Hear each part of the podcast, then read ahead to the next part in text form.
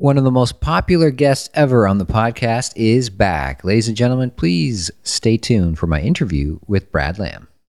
Welcome to the True Condos Podcast with Andrew LaFleur, the place to get the truth on the Toronto condo market and condo investing in Toronto. And welcome back to the show. Thanks for listening. I'm very excited to present today's show to you. Of course, Brad Lamb is the guest. And we've had Brad on before, and it was one of the most popular episodes that we've ever had. Brad, of course, is one of the most outspoken, while at the same time, most respected voices that's out there in the Toronto real estate market and certainly in the Toronto condo market. Brad's been doing his thing as the resident condo king of Toronto for a number of decades now. So when it comes to talking to somebody who really knows what they're talking about, uh, somebody who's very smart, and somebody who's extremely experienced and who's made a lot, a lot of money, both uh, as an investor in the condo market, as a developer in the condo market, as a real estate uh, broker in the condo market. Uh, it's Brad Lamb, and it's great to speak to Brad and hear what he has to say on the market. And once again, I'm going to be talking to him on today's episode about the market, about what's happening in Toronto. Of course, we're going to also get into Hamilton and the fact that Brad is going all in on Hamilton. We talked about that before. And he's got a new project there, the first of many projects that he has in his pipeline for Hamilton. And of course, the project is Television City. Television City, and it's also, you may have heard already, the news is out there that this is the first project that I am personally investing in in 2018.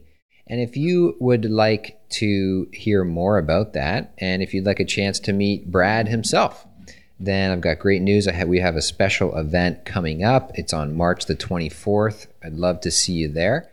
And you can meet Brad and you can hear from me. I'm going to be talking and giving a presentation about the reasons why I'm investing myself personally in Television City. So just go to truecondos.com forward slash live and there you can register for our live event for meeting Brad and hearing about Television City and why I'm investing there. March 24th, once again, is the date. So without further ado, here is my interview with Brad Lamb. Brad, welcome back to the show. Good to uh, chat with you again as, as before. Um, last time we chatted, it was one of the top rated episodes of the podcast ever. So um, people are very excited to hear what you've got to say, and I'm looking forward to chatting with you again. Um, it's been a few months since we we talked last. I'm curious to see to hear what what's your take on the market right now, um, the market today as it stands. I'm I'm seeing something in the market. Tell me if you if this is a big thing that's standing out to you, something that maybe has never happened before, where the condo market is red hot, and yet the the detached low rise housing market, particularly in the 905, is actually struggling. And for the last, you know, how many decades, it's it's really been sort of the opposite of that, where houses have always been the hottest product and condos have, have always done well, but never like they've been doing lately. Well, I think it's I think it's many factors. Um, you know, uh, it's typical to see uh, high growth in areas where population is, I'm going to talk about high growth of real estate pricing and, and, the, and the time to sell being low. Typically in areas of high growth where people want to live, where people are moving to, where the birth rates are high, that kind of thing. And the only, the only place uh, in the GTA that's really growing dramatically is, is the city. So if you look at places like Ajax and Pickering and Markham and those kind of places, um, they, they, they, sh- they shouldn't have outsized demand. There's no reason why everyone uh, from around the world is going to decide to live in Markham or Pickering. I think that those neighborhoods they were quite stable uh, for always, and then I think they got caught up. Uh, you know, from uh, say September 2017 to March 2000, or uh, sorry, September 2016 to March 2017. They got caught up in uh, what was going on in the city, uh, specifically with condos in the detached market, where we were seeing 30 or 40 percent price growth. And I just think it got caught up in that, um, and there was just a general frenzy. I don't think it was a real thing. There's, the demand numbers don't bear out that it should be. So I, I think that those markets are where they should be. Um, markets should change based on the demand for their housing. And, so why are condos so popular in Toronto? Because we, we have policies, we have, uh, we have provincial policies, we have municipal policies that are greatly restricting the growth of housing downtown. Uh, we have policies that are making it uh, very expensive to do it. Um, and we have far more people that want that kind of housing than we can deliver. So, you know, the supply demand curve is perfect for uh, someone that owns real estate wants to sell it, and not and not very good for someone that wants to buy it. Are you saying like the the 905 areas in particular overshot themselves for a number of years? Like they just I think the price for, the I, prices that the price run up in the 905 areas in particular was unjustified. Just there's a lot of land there. There you can keep building. There's no Uh. reason why the prices were shooting up for year after year after year after year, and then all of a sudden, boom! Now they've just Well, I'm not saying that because I think for, for most of the time there, there was a reasonable price growth in the 905. If you looked at the Toronto Real Estate Board charts, you'd see that most of the price growth was in the detached housing market and the semi-detached mar- housing market in Toronto in, in, in the 416. And the outlying areas were seeing increases, but nothing like those increases. And the concern was always who can live downtown in a house? It's going to be so expensive. I think what happened is that people that were maybe you know, I don't know, I don't know, I want to live downtown. I'm looking at a semi downtown, I'm looking at a condo downtown. And then Mattamy opens up uh, some houses in Alliston and think, honey, let's go line up. You know, why not? I mean, we get a backyard. And they go up there and there's a thousand people. Right. And Mattamy says, well, we're going to ask 1.1, but why not 1.25? Let's see what happens. Yeah. There's a thousand people, there's 50 lots. right, And they sell out. right, And they're not selling out based on true market conditions, which are put a house in the market, have 20 people come and look at it, and get offers. It was, it was basically a crazy auction where there was far more uh, people looking to buy than, and than lots to sell. And, and so what you're seeing i- in that market, particularly in the, in, the, in the housing market, the new housing market where they sold lots and houses two years ago, people are selling for less than they paid. But because they overpaid for them from the developer side, they, they, it, it wasn't like, I own a house, I'm putting up for sale. Um, it's, Right. I'm buying a house new, and honey, what's it worth? Well, I don't know, and, and, and a lot of excitement. So I, I think that I think there was over exuberance in that marketplace. I don't think it followed the, tr- the traditional um, guidelines that economy should follow in any product. And I, I think that we do follow that in Toronto. I think that downtown Toronto has a problem uh, with supply and demand. There is a problem with supply and demand in 905. Um, but it's it, but it is a, a created problem by the provincial government with the greenbelt policy. There's lots of land; it's just not available. right. Are you surprised at the strength of the condo market? Are you surprised that we are now into, I want to say, month number 18 or so, where the prices have been appreciating at a, a double digit rates? Yes, I, I think that um, you know I, I I knew we would break a thousand dollars a foot in the city. Uh, you know, I, I wasn't sure it would happen as fast as it did. I'm I'm surprised we're cresting to twelve hundred a foot now, um, and uh, I, I'm concerned about it. Um, and there's nothing we can do about it. The, the reality is is that the policies that have been put in place are going to be hard to reverse. Um, and you know, sometimes the most obvious thing to do is is not what politicians do. Like, you- case in point, you think that if you create rent controls where landlords can't raise rents, that your rents will stay stable. But it's been proven in every marketplace where it's happened. The, the opposite happens. And the reason why the opposite happens is that uh, people don't build anything without a profit. Even the government has to has to somehow pay for their their dalliances. They have to have you know they can't lose hundreds of millions of dollars a year on housing. There's, there isn't a budget to do that. So even the government has to have some form of, of framework where at least they're breaking even mm-hmm. on the socialized housing or, Right. or something to that nature. It has to sustain itself. Or where are they going to get the money? Well, in, in, the, in the market in, in Toronto, for instance, in, in the apartment market, no one's going to build apartment buildings. You know, there's the the changes that have been done are draconian, and the ones being proposed are so asinine that I fear that rents are going to go so high that I, I don't think anyone understands how high they're going to go. Because what I guarantee your listeners don't know is there's another second part to this Rent Control Act, the Fair Housing Act. And that part is going to it, going to cause all owners of real estate to register their real estate with the government, and the government determines the rent, and the rent is determined every year. So what happens is now, if a tenant leaves your property, you can ask Right. whatever the market bears. Right. In phase two, you cannot. You get to charge whatever the increase is year over year. So th- the only thing left for a, a, a apartment owner or an apartment developer, like I'm talking a condo owner or a purpose-built apartment owner, like the one guy or the guy that owns thousands of units, that's the only thing that allows him to keep up with inflation because the government rate doesn't keep up with inflation. And it also allows, uh, you know, a fair profit. And that's that. If this current government gets in again, Again. Yeah. that's going to happen. and I'm going to tell you that yeah.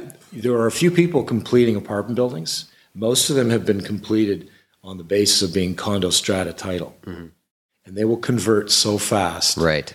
And the governments they're going to they're going to be trying to create legislation to stop this, but they've caused this to happen. So here's here's a here's something that is I don't I don't know how it can be reversed because the political will was strong for uh, rent controls for property built 1991, past after 1991, and now to unwind it. how a government's going to do that? How a liberal government's going to do that? It's not. They've led the they've they've laid the bed here in Ontario for a, disaster of a rental market. And so what are you seeing now?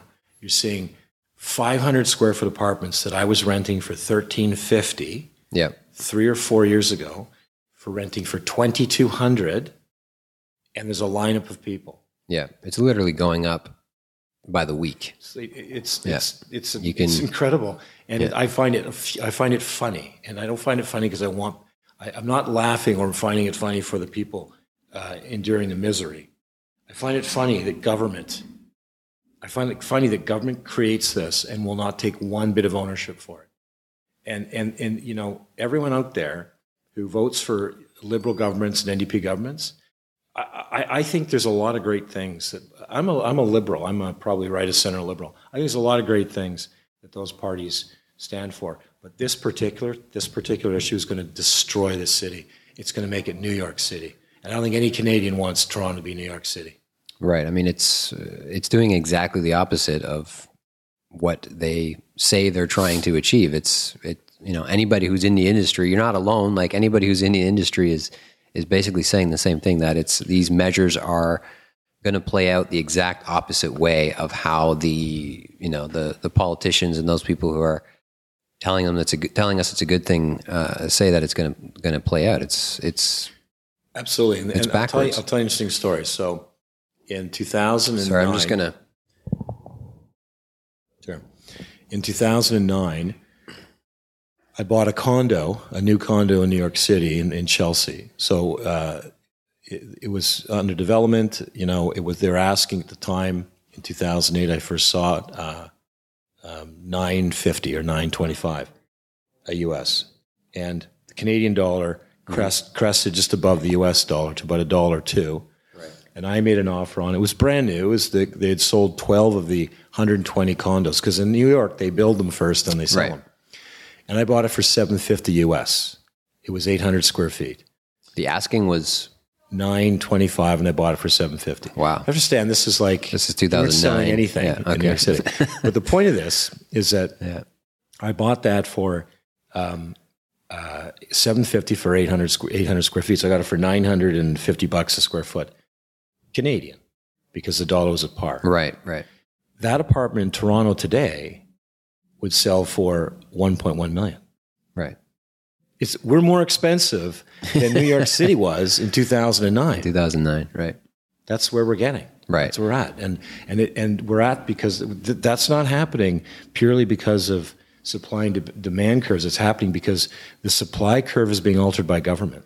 yeah That's the problem. The supply curve, people need to understand it's not immigration. Our, our country's growing by roughly 270 to 310,000 people a year. It's not immigration. It's not the demand side. It's the supply side. And that's why people need to get out and vote about these things. When the, when the municipal elections come up, the people that are stymy, stymieing supply uh, need to get removed, and the people in the provincial government that are stymieing supply need to be removed because it's a supply problem. We need to increase the supply of real estate, and it's it's agony, agony to get things well, built. Well, I mean, you hear that a lot, uh, that sentiment a lot from from people. Maybe put it in practical practical terms for people who aren't developers, uh, just just people who are on the street listening to this, condo investors, retail, you know, investors, so to speak. What was it like when you started? You know, when you were developing your first building, say ten years ago, versus developing a building today in the same kind of part of downtown Toronto. Like, what are the what are the restraints and what are the the the barriers that you're up against as a developer to put new product, new supply onto the market? Okay, so let me tell you that I've done condo developments in Montreal, Ottawa, Calgary, and Edmonton, and obviously a lot in Toronto.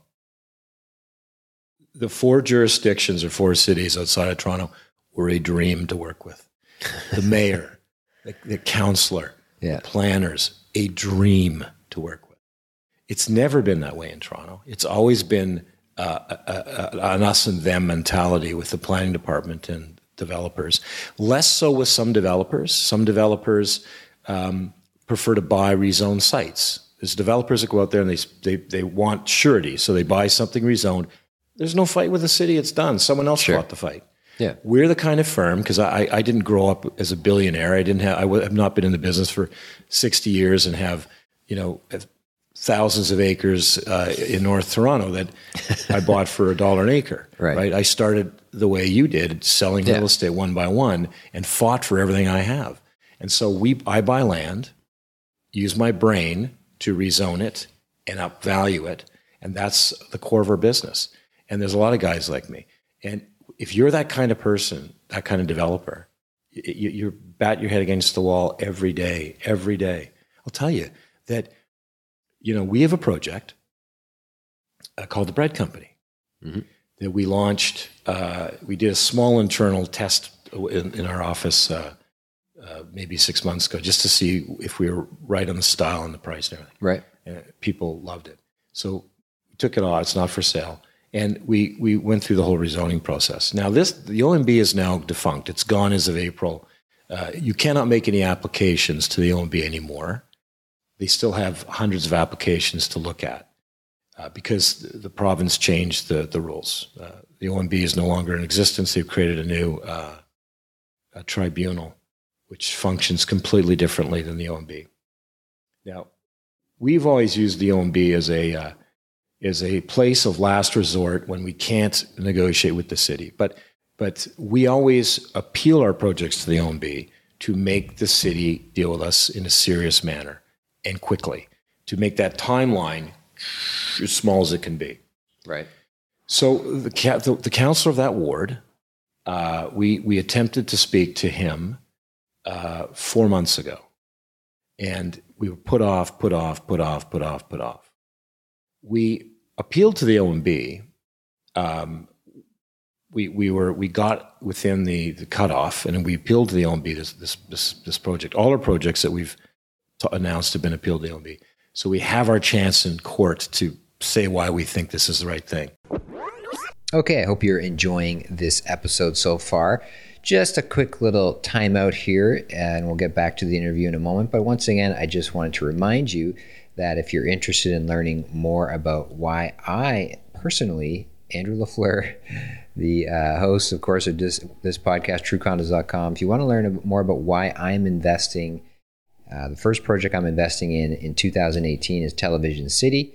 Then please come to our live event. It's coming up March 24th. It is free of charge, and you can also meet Brad Lamb. Brad's going to be there, and he's also going to be speaking too. And it's just going to be a great event to come out to.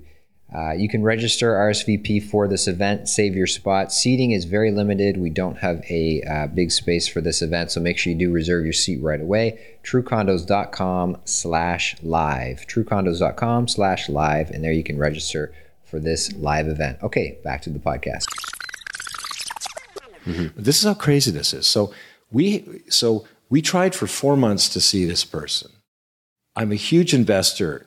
I have 600 apartments uh, that we're proposing in his ward, and I'm building 250 now, and I built hundreds. Okay, so I've, I've probably spent a billion dollars in this ward, improving the ward, jobs, street street improvements, millions and millions of money in parks levies and development fees and Section 37 fees. I'm a huge donor to the affluence of that ward. I had a, I had a meeting with him yesterday, and I was in Oakville coming back to make it on time. And 22 minutes before the meeting, he canceled the meeting. Hmm. 22 minutes before. You want to know why? The comment was, Oh, we just found out you appealed it to the OMB, so there's no need to meet with you. That's, that, that's the attitude Right. of that downtown councillor. Now, that's insanity. Appealing to the OMB preserves our land rights by law. It's not a, it's not a slap in the face. It's not an either or thing. No, it's we, we, we want our chance. To, if you don't agree with what we want, we can't agree with what you want. We want someone to rule on that. Sure. But we want to work with you and we want to work with the city. Right. But if we can't work with you, if you close the door and say, we're not going to work with you, and this is what this guy's done, right? He's like, and I know what he's going to do. He's going to go to the public meeting and he's going to say, this guy, me, that won't say his name, the tall, six foot five, bald guy that develops in the city, this guy is, you know, he's he's uh, subverting all the rules and he's going to the OMB so you people don't have a say in things. That's what he's going to say, Right. right? The problem with all this is that it's a very antagonistic Right. kind of thing. I have no antagonism towards Right. anybody unless I, I get that first from them. And so our, our policy is always to try to work with the city, but you can't. You can't work with the city anymore. And and you could, and by the way, ten years ago you could. It's gotten far worse. I got my first building. We did alone glass, rezoned in about a year and two months. We finished the thing in four years from start to finish. I'm now I'm now seven years. Right. Seven years to finish a project. Right. Right. It's brutal, and it's very hard to sell because you don't know what market you're selling in. Right. Right. Uh, it's very, very frustrating, and and a bunch of us are are not uh, doing work in the city anymore. We're, I am not. I'm not actively buying any more sites in the city of Toronto. Hey, you said that before. That that's you still are feeling that way. I mean, Oh, it won't. uh, change. It won't change. We have the, we have the worst premier ever. Uh, this government's terrible. Mm-hmm. Uh, it's an anti-development government. Um, it's an anti-housing government. I don't care what they say. If you're smart and you can read between the lines, it's an anti-housing government. Um, and we have uh, a, a a political system in Toronto that doesn't work. The councillor system and the mayoral system doesn't work. It should be party politics. There should be a majority. You, sh- you should be like it should work like the American uh, American uh, city governments where stuff gets done. Like it's brutal getting anything done uh, with the city of Toronto, and and um, frankly, it's an anti-development sentiment. And so why why should I risk hundreds of millions of dollars in this city without without any surety of getting anything done? Like all we're trying to do is build housing. What's mm-hmm. wrong with that? Right. just trying to build actually stylish, nice housing that improves the city. Mm-hmm. What's wrong with that?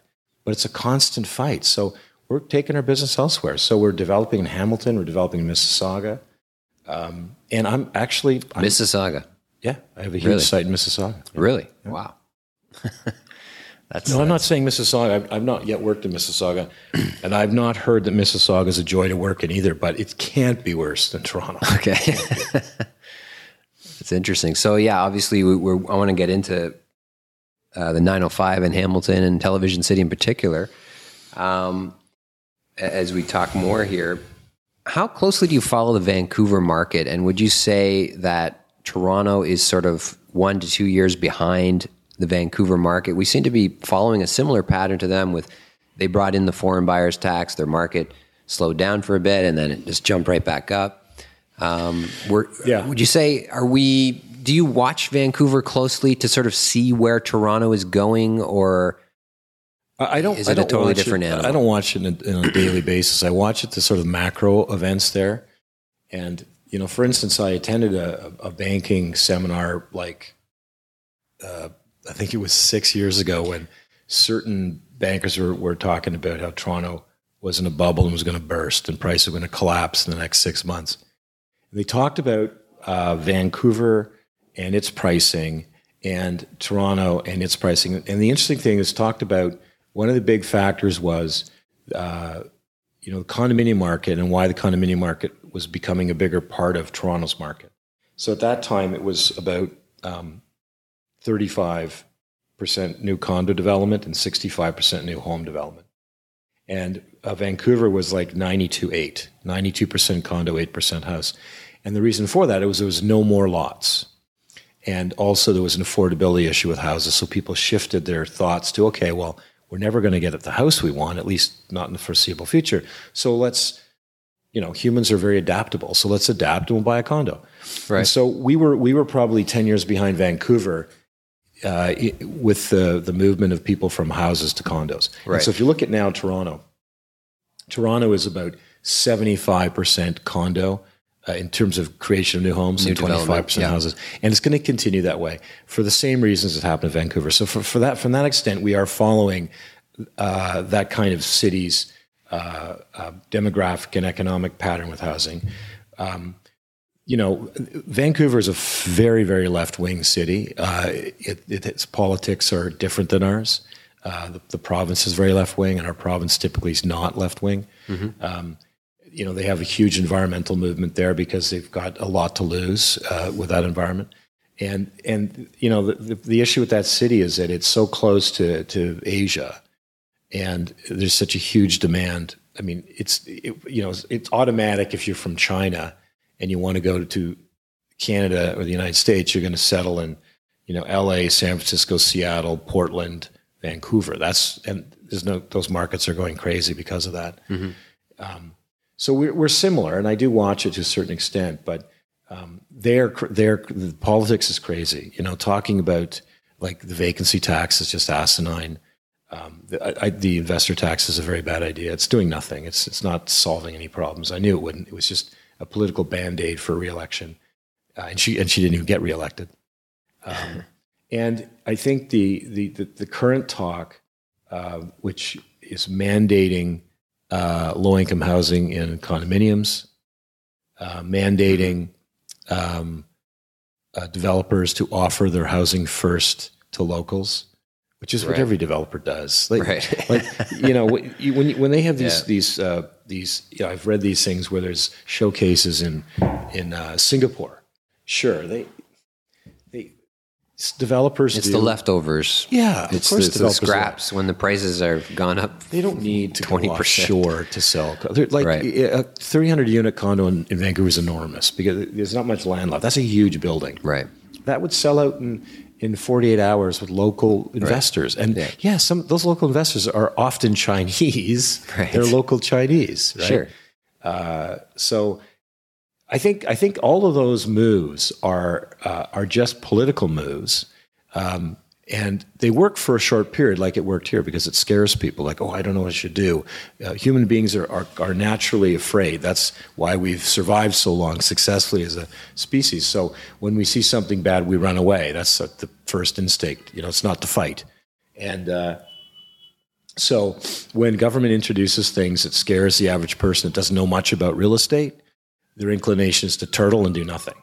And that's what happened. This, that's what happened in Vancouver. That's what happened uh, through the spring and the fall here. And, and then, of course, nothing really changed. And so people came back in and they realized, oh my God, there's nothing to buy. And there's 20 people that want to buy that apartment. And I really want to buy an apartment. I've been waiting years. And they buy an apartment for more money than it would have cost last year. Right. Right. And we're seeing that pattern again and again. Yeah. Um, are you tracking closely the the whole Amazon bid? I'm curious your thoughts on the Amazon bid. Do you think Toronto has a legitimate shot at that? Do you think it matters if we get it or if we don't? No, Toronto doesn't need the Amazon bid. I mean, it wouldn't be good for Toronto. Toronto is a city that is is uh, has a hot real estate market, and it would make it scintillating. And it, what it would do is you got you you know they would draw from Toronto for sure, but they'd have to bring in other people. They'd bringing Canadians and Americans in for those jobs, and uh, there'd be an enormous demand for housing. It couldn't be filled quickly. it, it would cause a crisis of, of uh, pricing for rent and for sale. Um, you know, it's also going to strip a lot of good jobs from other companies that perhaps aren't as stable or as, as glamorous as Amazon. Some startups maybe would get uh, pilfered Suffer, from and yeah. suffer. I, I don't think we need that. I think that should go. I honestly think that that that should go to Detroit or Cleveland or Miami. Cities that don't have a really healthy downtown, Mm-hmm. they should start a campus. Like if Amazon started a campus in Detroit and 55,000 new people, Yeah. could you imagine how Detroit would change Right. overnight and Right. how great it would be for that part of the world? Uh, crime and everything. I mean, it'd just be crazy good. Um, parts of Chicago maybe need it. Um, it should be on the East Coast, but it shouldn't be in Canada. And, anyways, there's no way it's going to be in Canada. It, politically, there's no way there's second headquarters. They could have a northern headquarters that's smaller, but they can't have their second hub in Canada. I think it's uh, political posturing by Jeff Bezos to put Canada on the list. It's not going to happen. What uh, what's your take on the commercial real estate market in general in the city? And I know you've written about this proposed um, getting rid of tax breaks for commercial buildings from the from the current city council, and how you think that's a horrible idea. Um, are you bullish on sort of the commercial growth in the downtown core in particular, and, and job growth in, in in the city? I think that that's a very fragile thing. I, I don't think it's a given that uh, this should happen to us. And I'll, I'll tell you, I've had I've spoken to uh, politicians from uh, other cities that come up here, and they want to know how do we drink? Where's the Kool Aid we can drink that gets us going? We we shouldn't automatically assume that fifty story towers happen four or five times a year uh, in our city, and and there were there was a time when we were begging begging for office workers. It's only twenty years ago. It was 10 years ago. Maybe it wasn't long ago, ago. yeah. And, and, and so I don't think we should uh, kill the golden goose. This is, this is the condominium market is more resilient than, uh, because people need to live somewhere. But companies don't need to set up here in Toronto. Right. They can go somewhere else, like Amazon. Yeah. I think we want to. I think we want to continue to stimulate the growth of the city as a commercial, uh, tech, banking, insurance, um, medical, uh, all of that's biomedical, all that stuff. And I, I think we should continue to give the stimulus. That stimulus is so important. I mean, the, the tax breaks are relevant. Property taxes are, are such a small amount of revenue, but think about all the tax revenue, like all the jobs, the thousands of jobs. And, you know, in Yeah. one high rise, you got 5,000 jobs. Right. How much does that generate in tax revenue in GST or in HST alone, right? Then these people buy, uh, you know, they, they live in the city, they buy uh, properties. The land transfer tax goes to the city, which is like $900 million a year and growing. Uh, I just, I just think that uh, we want to stimulate development in this city, not destimulate it. And, and that's another, you know, what it comes from is arrogance, right? Like these city councils, ah, you know, look at all this stuff. It's a, it's a pain in the neck, all this development. Yeah. All my constituents are bugging me because they can't park downtown and they can't drive down the streets and it's so congested and Mm-hmm. there's all this noise and dirt. And it's like, you should be so lucky. Right. this is, this is like a gift, man. Yeah, most cities don't have that pro- these problems. and by the way, it's not going to last forever. It won't. We're going to grow to a point, and then it's going to be a lot harder to grow. And we should grow to that point, and then you know, and and then take a break. But we're not there yet, man. And I think that that uh, the, the wrong people are are the wrong people are in these government positions. They're not the right people to run this city. They're not experienced or experts uh, in anything. Uh, the qualifications to become a city councilor is what? Similar to a real estate agent, I guess. Exactly. Yeah. Over 18. Except you have to take a test to become real. Yeah. You have to take six courses, which they're not that easy Yeah. these days. You have to write the test and pass. It Takes you several years. As a councillor, it's all name recognition. If you did something in a neighborhood, Mm-hmm. or your dad did, and your name is recognizable, or your mom did, or your husband did, people vote for. Who, who, who knows? Who knows what what councillors do? Most people haven't a clue what a councillor does. They don't know. And they don't know the power that councillors have. They can totally fuck up our city right. en masse. And these, I just read these things. I'm like, oh God. People need to understand this stuff. We cannot stop the train. So, are you going to run for office? No, I wouldn't run for office. All that leads to the question. Yeah. Yeah, no, I mean, I think that you can influence. You know, I think being influential. I think if you if you have a, a, an ability to influence people, you should. And and nothing that I'm saying is insane. Like I'm not off on one wing or the other. I'm right down the center. Mm-hmm. You know, I've been I've been bitching about the car ban on King Street. I think there should be a ca- car ban on King Street eventually. Right. But this is not Copenhagen. right. This is not Copenhagen, man. We, we, we people have not been weaned off cars for Right. 20 years. Right. You can't turn the tap off and say cars are okay. Tomorrow, cars are not okay. Right. We need to do it in stages, and we need to develop the street before we abandon the street. So we've completely abandoned King Street. We've ruined King Street, and oh, you know the the answer is well, you know, you have to wait for all the beautification that's going to happen. What? You should have beautified it and then close it to cars. Right. So in the meantime, what, what are people supposed to do? It's a ghost. You know, I live in Theatre Park Right. King Street. next to the Royal Alex Theatre. Right. I used to be able to walk out and get a taxi. Now, is it normal to be able to just be in a city and, and hail a taxi and not have to phone one? Seems a pretty normal thing to I do. think in any big city in the world, Yeah. you walk out, you're there On a busy That's- street, That's front and center in center of the University in Toronto, right there. It takes me 25 minutes to get a taxi now. I, I'm just, what the fuck are all the taxis?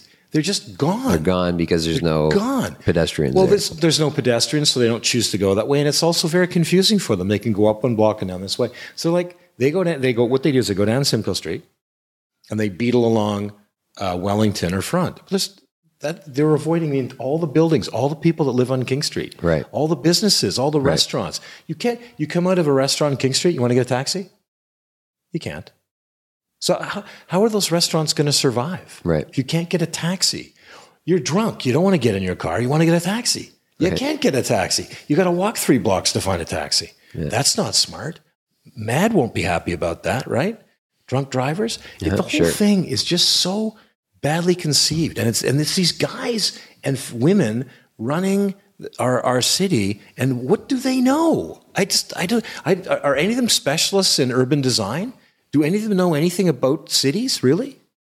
Do they have any knowledge of anything to do with running a city except being a councillor for a year or two and Mm-hmm. learning, you know, as it gets thrown at you? There, there needs to be a higher level for these people. To, they make the decisions. Yeah. Their power is No, absolute. the, no, I mean- I mean, just devil's advocate, obviously. A lot of people would say the King Street thing has been a big success because uh, the streetcars are packed and, and the streetcars are flowing faster and better than they ever have before. Um, and they would say, you know, the eliminating cars on King Street, you're really only eliminating, you know, a few people versus the, the people in the streetcars. That's way more people. And the, the, the parking spots you're eliminating are a small fraction versus the parking spots that are available off of King Street.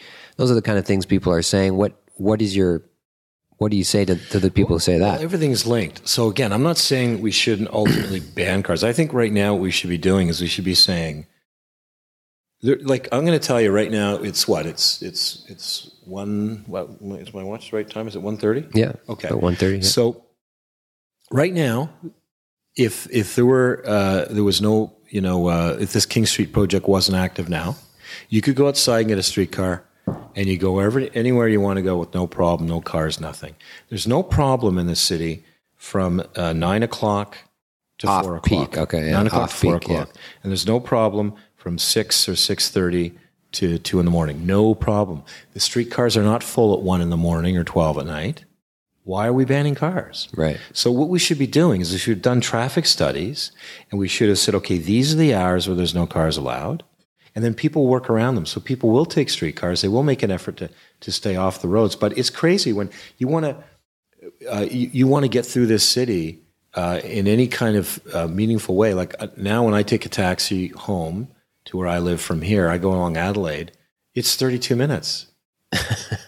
It used to take me like 10. It's 32 minutes because all the cars are on Adelaide. Right. Going that way on Adelaide, coming back on Richmond. Right. They're just clogged up street. Listen, so it's all linked, right? So, so, uh, is it, is it, so where are those people in streetcars going? If the businesses are all closing and can't make a living because there's no people on the streets, So wh- where? So all the chefs and all the waiters and all the bus boys and all the cooks and all the bouncers, all these people that that provide uh, for their families based on these service jobs along the retail section of King Street, which is like the biggest retail section in Canada. Okay, for restaurants and bars, it's it. Yep. The reason why people come here as tourists to a large extent is for the fun part of the city. Everyone, you know, maybe you're going for a conference or maybe you're organizing a conference, but you don't want to do that in Minnesota or Minneapolis. Right. You want to do it in Toronto because all the people that are coming are like, wow, it was so fun. Toronto's a great city. Yeah. So now you kill the core of that. So there's nobody on the street and there's nobody in the bars and restaurants. And I, it, you just walk them down, go in these restaurants. Thursday night, big, big night, two, three months ago. Right. You shoot a fucking bazooka and wouldn't hit anybody. Right. So, so is it? So it's linked. It's not enough just to give people the, the ability to zip across the, the above roadway.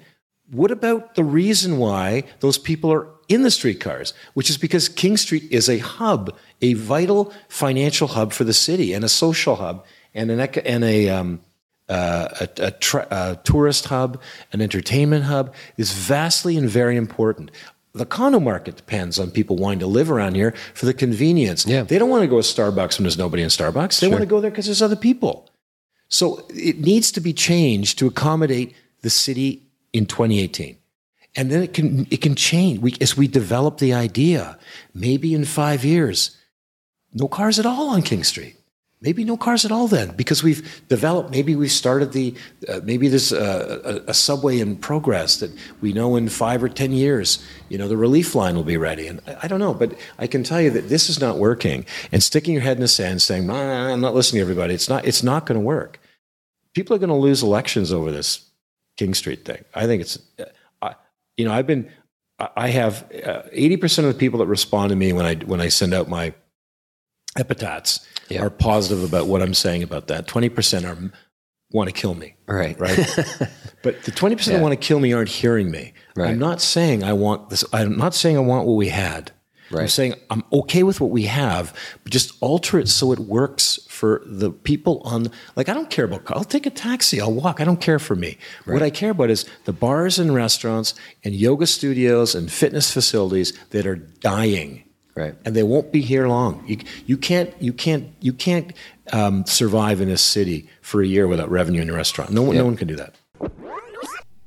Hey there, me again, Andrew here. Hope you're enjoying this episode. And once again, just a quick little interlude and reminder in the middle of this podcast before we get back to it. If you would like to register for our upcoming live event, where you can hear more about why I personally am investing in Television City, why this is the first project I'm buying in in 2018. And you can meet Brad and hear from Brad as well. Then just go to truecondos.com slash live to save your spot for this live event. Seating is limited. We don't have a large venue for this, so make sure you register and save your spot right away so you're not disappointed. truecondos.com slash live. Back to the interview. Well, um, you're obviously very passionate about the this subject and, and others in the 416 here in Toronto. And as you said, you've as a result of some of these things, you're shifting focus to uh, outside of the city. So um, let's talk about that. Let's talk. Let's get into Hamilton, Television City. You launched the first tower uh, a few months back now in the fall. So how how was the first tower received? How did things go? Did it meet your expectations? Well, I, I thought that we were initially going to build these two buildings in two phases. So we were, from an engineering standpoint, standpoint trying to figure out how to do that. Um, and uh, and we made a decision in December that we were going to build them both at the same time because uh, in in uh, late in the year we essentially were sold out of Tower One, uh, except for dribs and drabs of units. Um, and uh, so we are rushing. Uh, so we actually had to change the documents because the documents are, were two phases. So we've now so the condo fees are going to go down because now it's it's one condo. Oh, wow. Yeah. Nice. So um, and it's going to be cheaper to build because uh, you know we're we're going to do it Build them one. together. Yeah, build them together, and, and so all the bids will, you know, when we we go for a concrete bid or a forming bid, it's it's based on the economies of scale being twice the size. So we should be able to save, you know, maybe ten dollars a square foot over the whole project, uh, which in in in uh, hard cost numbers is about five percent or, or so uh, and that's a big number. Wow. So uh, it went way, way beyond our, our expectations. And the interesting thing is, we got a lot of Hamilton local people buying. We got a lot of people from Toronto, Burlington, Oakville buying too. A lot of local Toronto people that were buying condos to invest here see the beauty of that. That it's half an hour or forty minutes away. It's no further away than North Toronto, Right. And and so you can manage a condo there, and it's half price.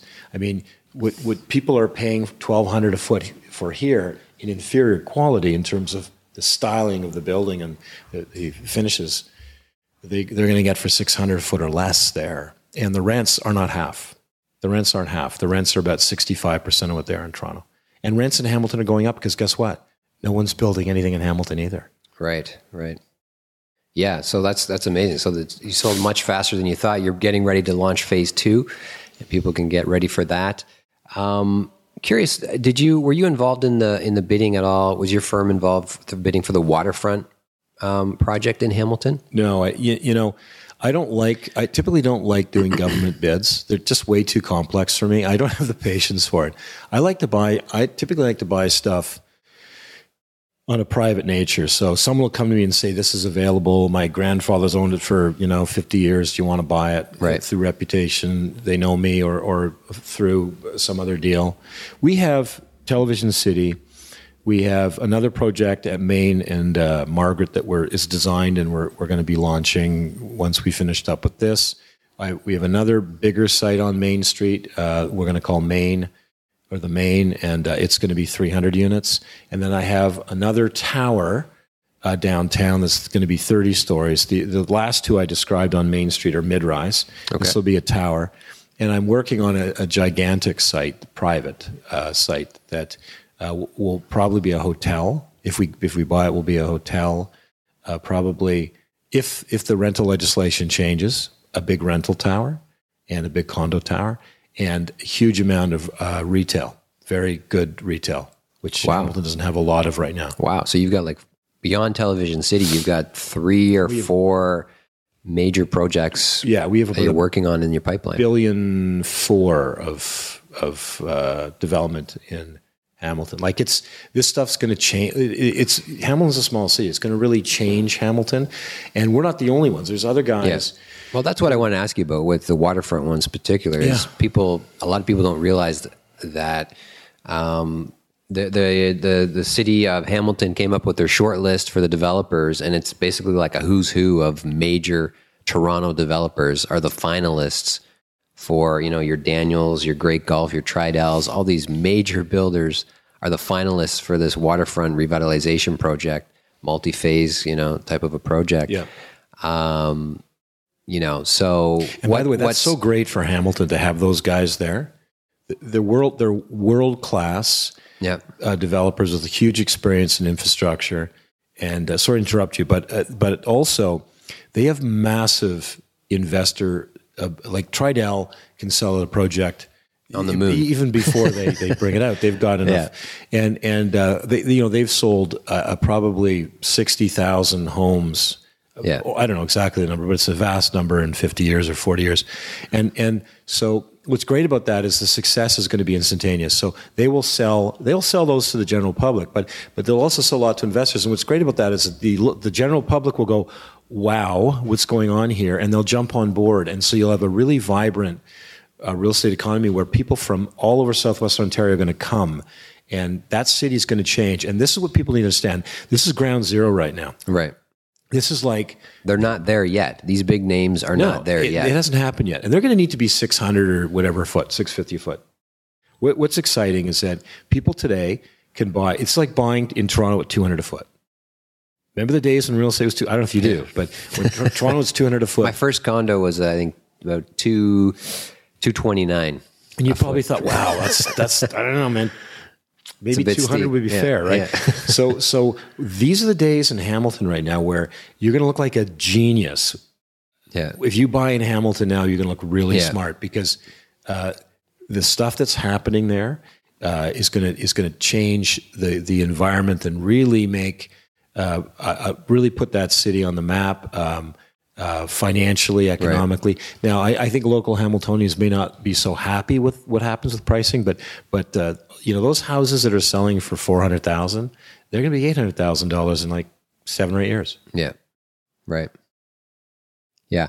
Yeah, I really believe that. I think when when, you know, when the broader public, the broader and you know condo investor public of, of the GTA sort of realizes that the big boys, so to speak, the, the major developers that we talked about are they have their eyes on Hamilton and they're, you know, sort of lurking behind the scenes. I mean, maybe you can speak to like when you go and bid for these sites, like are you like you've been watching Hamilton for a number of years, like was it a case where no but none of the big developers were looking at sites a few years back and now you're you're going in for bids and you and you find out who you're competing against and it's Well, some of the sites that we looked at have been kicked around by, you know, Daniels and these different companies.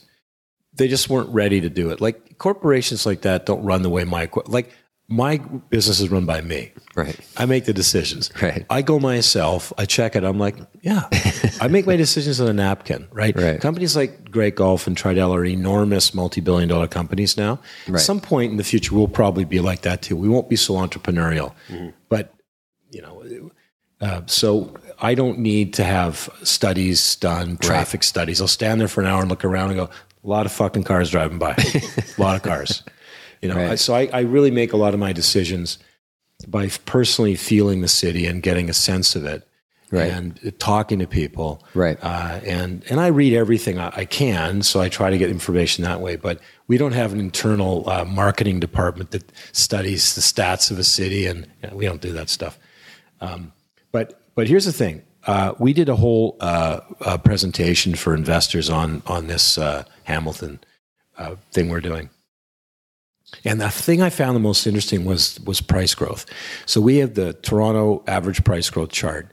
Uh, the, since 1965, an average of 8.1 percent compounded on average price, 8.1. And and uh, and then we took Hamilton, and the chart is is it's the same chart minus like an inch, if you know what I mean. Right. It's just a gap. It's, Yeah. just a gap of average price. Right. But it follows. So the average price went up in Hamilton in the same period of time, seven point seven percent. So so Almost you- exact same. So you can buy a condo in Toronto for twelve hundred a foot, Yep. or you can buy a condo in Hamilton for six hundred a foot, half price. The condo will go up. 8.1% over the next four, I'm just saying statistically, the Toronto condo will go up 8.1% over the next 40 years, and the Hamilton one will go up 7.7%. Right. There's no difference. Yeah. except your down payment. Right? If you're scrapping, you know, 15% of, of five or 600,000, which is a starter apartment in Toronto, is almost 100 grand. You got to come up with 100 grand versus 50,000 in Hamilton to achieve the same returns on your money. Right, Right. right. You have to be crazy uh, to not see the value there. Now, Right. I know people will buy in Toronto. Toronto's a great city and we're going to have price growth. It's not stopping here. We may have a hiccup in a few years, but it's not stopping here. But I just think Hamilton is an absolute no-brainer, and that's what your listeners should really think about: is that it's the same thing. Your dollar does the same thing. It doesn't matter. Right. A dollar is a dollar. Eight percent is eight percent. But yeah, the reality is, like you said, more and more people are just they're just priced out of Toronto. Uh, you want to you want to invest in something. Maybe you're you're making your first investment as a condo investor. Maybe you've got four or five units. You want to add another one, but not a, lot of people have a hundred grand just lying around to, to get into the now the entry level downtown Toronto condo. You need about a hundred grand uh, you know, twenty percent on uh, on five hundred thousand. You know, think about this: if you make a hundred thousand a year, you're netting about fifty. You have expenses. You'll be lucky to save ten thousand a year. So it could take you nine or ten years, Right. with interest, to get a hundred thousand. You start that at 25. At 35, you can buy your first place. Maybe at 45, you can buy your first investment property. This is a slow process. It is a slow process. You can't get rich in real estate overnight. But I'll tell you, you can get lucky if you're in the market. And, you you know, we, we have a building uh, that we're just finishing up called Harlow. And I was looking at the prices the other day to see what people bought these at. I couldn't remember. It was four years ago. It was Right. 550 a foot was what we launched them at. Right. And the last sale we did was at 1200 a foot. Right. So someone who bought an 800 square foot apartment has made uh, uh, about five hundred and sixty dollars a square foot. That's five hundred thousand dollars. Right.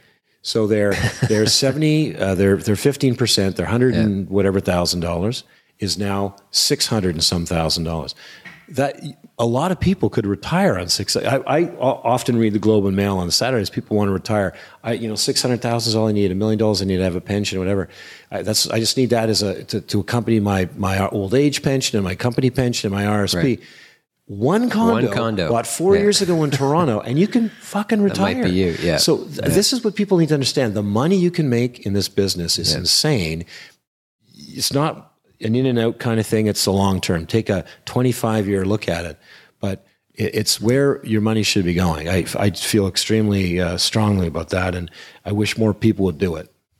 What would you say to the person who says, look, you know, Toronto, like you said, all these supply restrictions and constraints that are driving prices up, they're driving rents up. Um, it seems to me that, that investing in Toronto is just a, a surefire thing.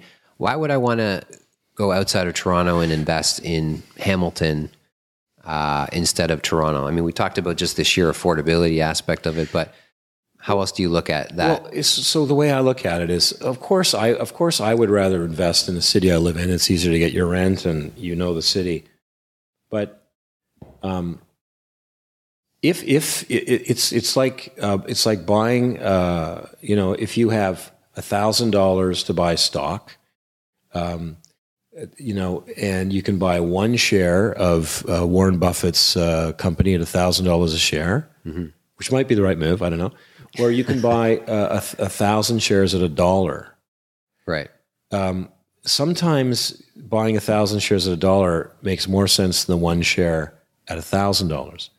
And so, but, but if they both rise by 10%, if, if Warren Buffett gives us 12% uh, increase a year and, and uh, your mining stock does the same thing, money is green. It's money. Right. It doesn't matter. Right. So, so why Hamilton makes sense is that it is a growth story. There's a huge amount of growth coming and happening in Hamilton, but you're going to make as much money, but you need less to start.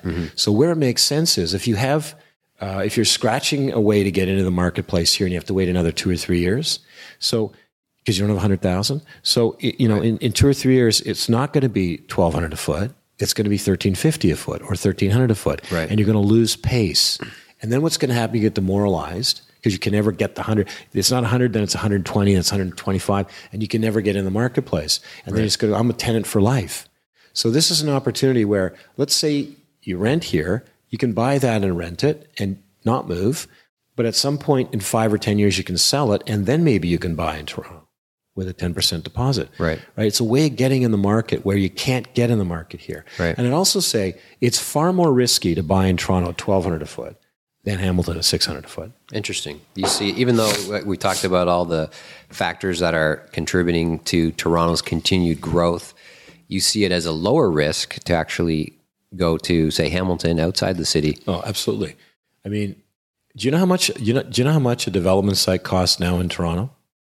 A development site in Toronto. This is how risky it is, and I'll also tell you what the average cost is for us. So, a development site they've been trading at two sixty a buildable foot. The site next to uh, uh, the bowling alley uh, on um, Peter and or is it John uh, and and Adelaide.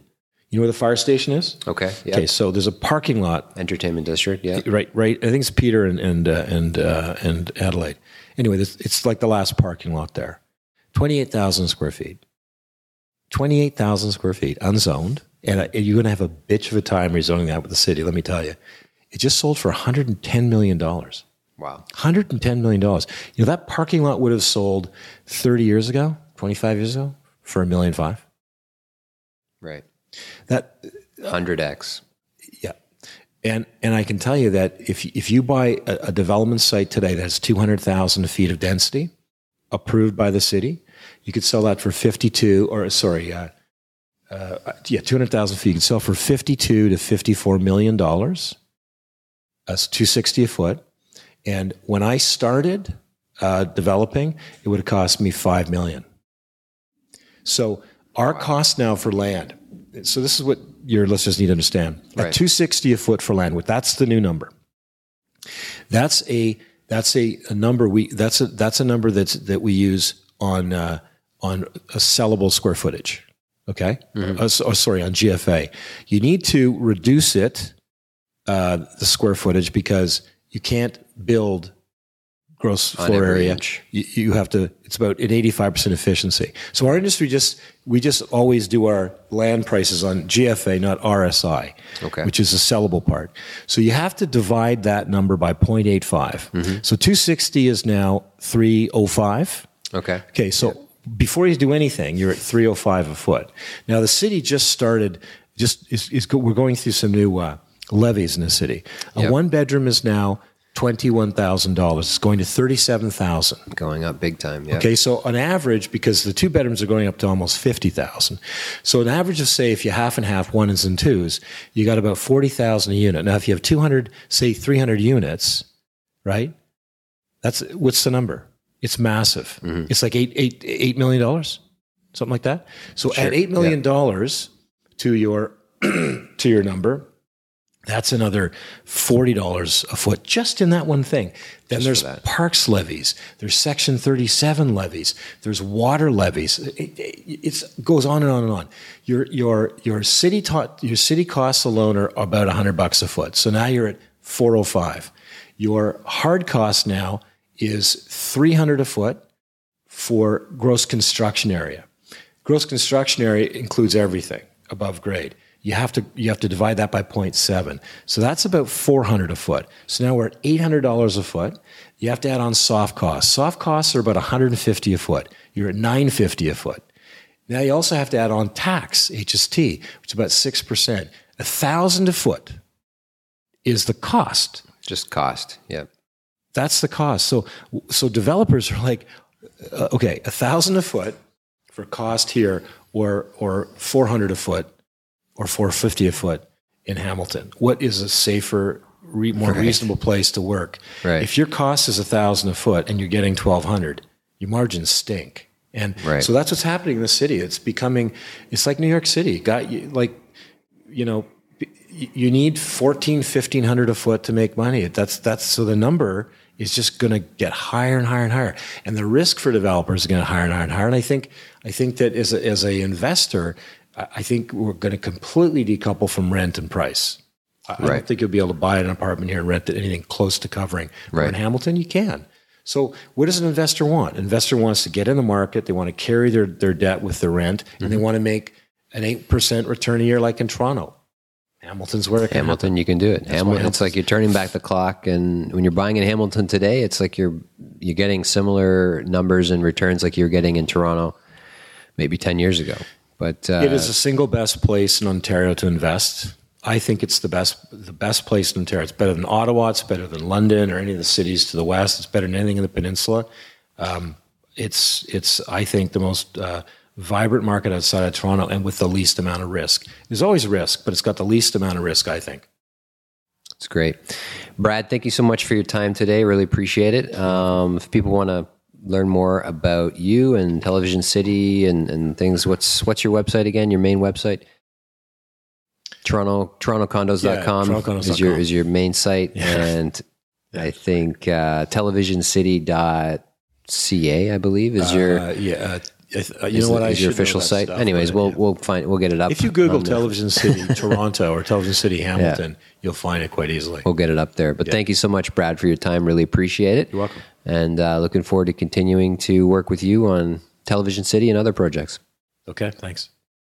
Thanks for listening to the True Condos Podcast. Remember, your positive reviews make a big difference to the show. To learn more about condo investing, become a True Condos subscriber by visiting truecondos.com.